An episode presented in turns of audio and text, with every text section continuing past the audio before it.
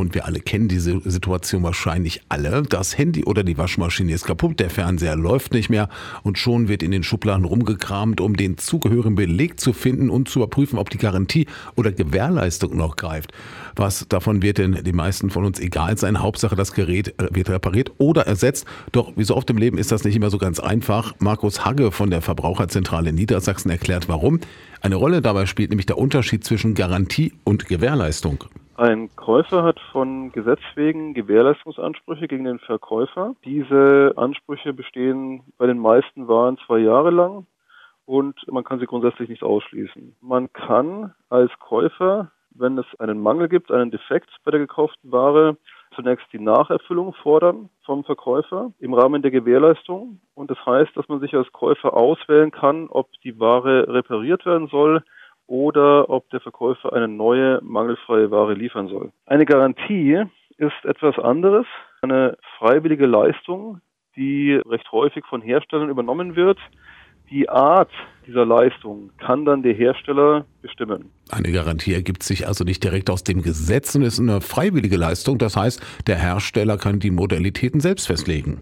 Er kann zum Beispiel sagen, gut, ich gebe jetzt auf ein bestimmtes Produkt eine Garantie von einem Jahr. Das heißt, der Hersteller kann die Garantie selbst gestalten. Das Problem ist auch, dass man aufpassen muss, wenn der Hersteller etwas repariert und sich dann weiter ein Mangel zeigt, dann kann es Probleme geben mit der Gewährleistung. Dann muss man prüfen, ob man nicht lieber den Verkäufer kontaktiert und die Gewährleistung fordert. Also können sich Garantie und Gewährleistung sich auch gegenseitig in die Quere kommen. Als Käufer sollte man sich also auf jeden Fall bewusst sein, dass man zwischen Garantie und Gewährleistung wählen kann. Man sollte sich nicht von einem Verkäufer pauschal auf den Hersteller verweisen lassen, denn wie gesagt, die Ansprüche gegen den Verkäufer hat man von Gesetzes wegen. Die Gewährleistungsansprüche gegen den Verkäufer geben sich direkt aus dem Gesetz. Äh, man muss auch aufpassen, wenn eine Sache aus Kulanz repariert wird, das ist kein Anerkenntnis eines Sachmangels. Und das kann zu weiteren rechtlichen Problemen führen. Also man kann auch darauf bestehen, dass sich Verkäufer bzw. Hersteller zu dem Sachmangel äußern, dass sie den Sachmangel bestätigen.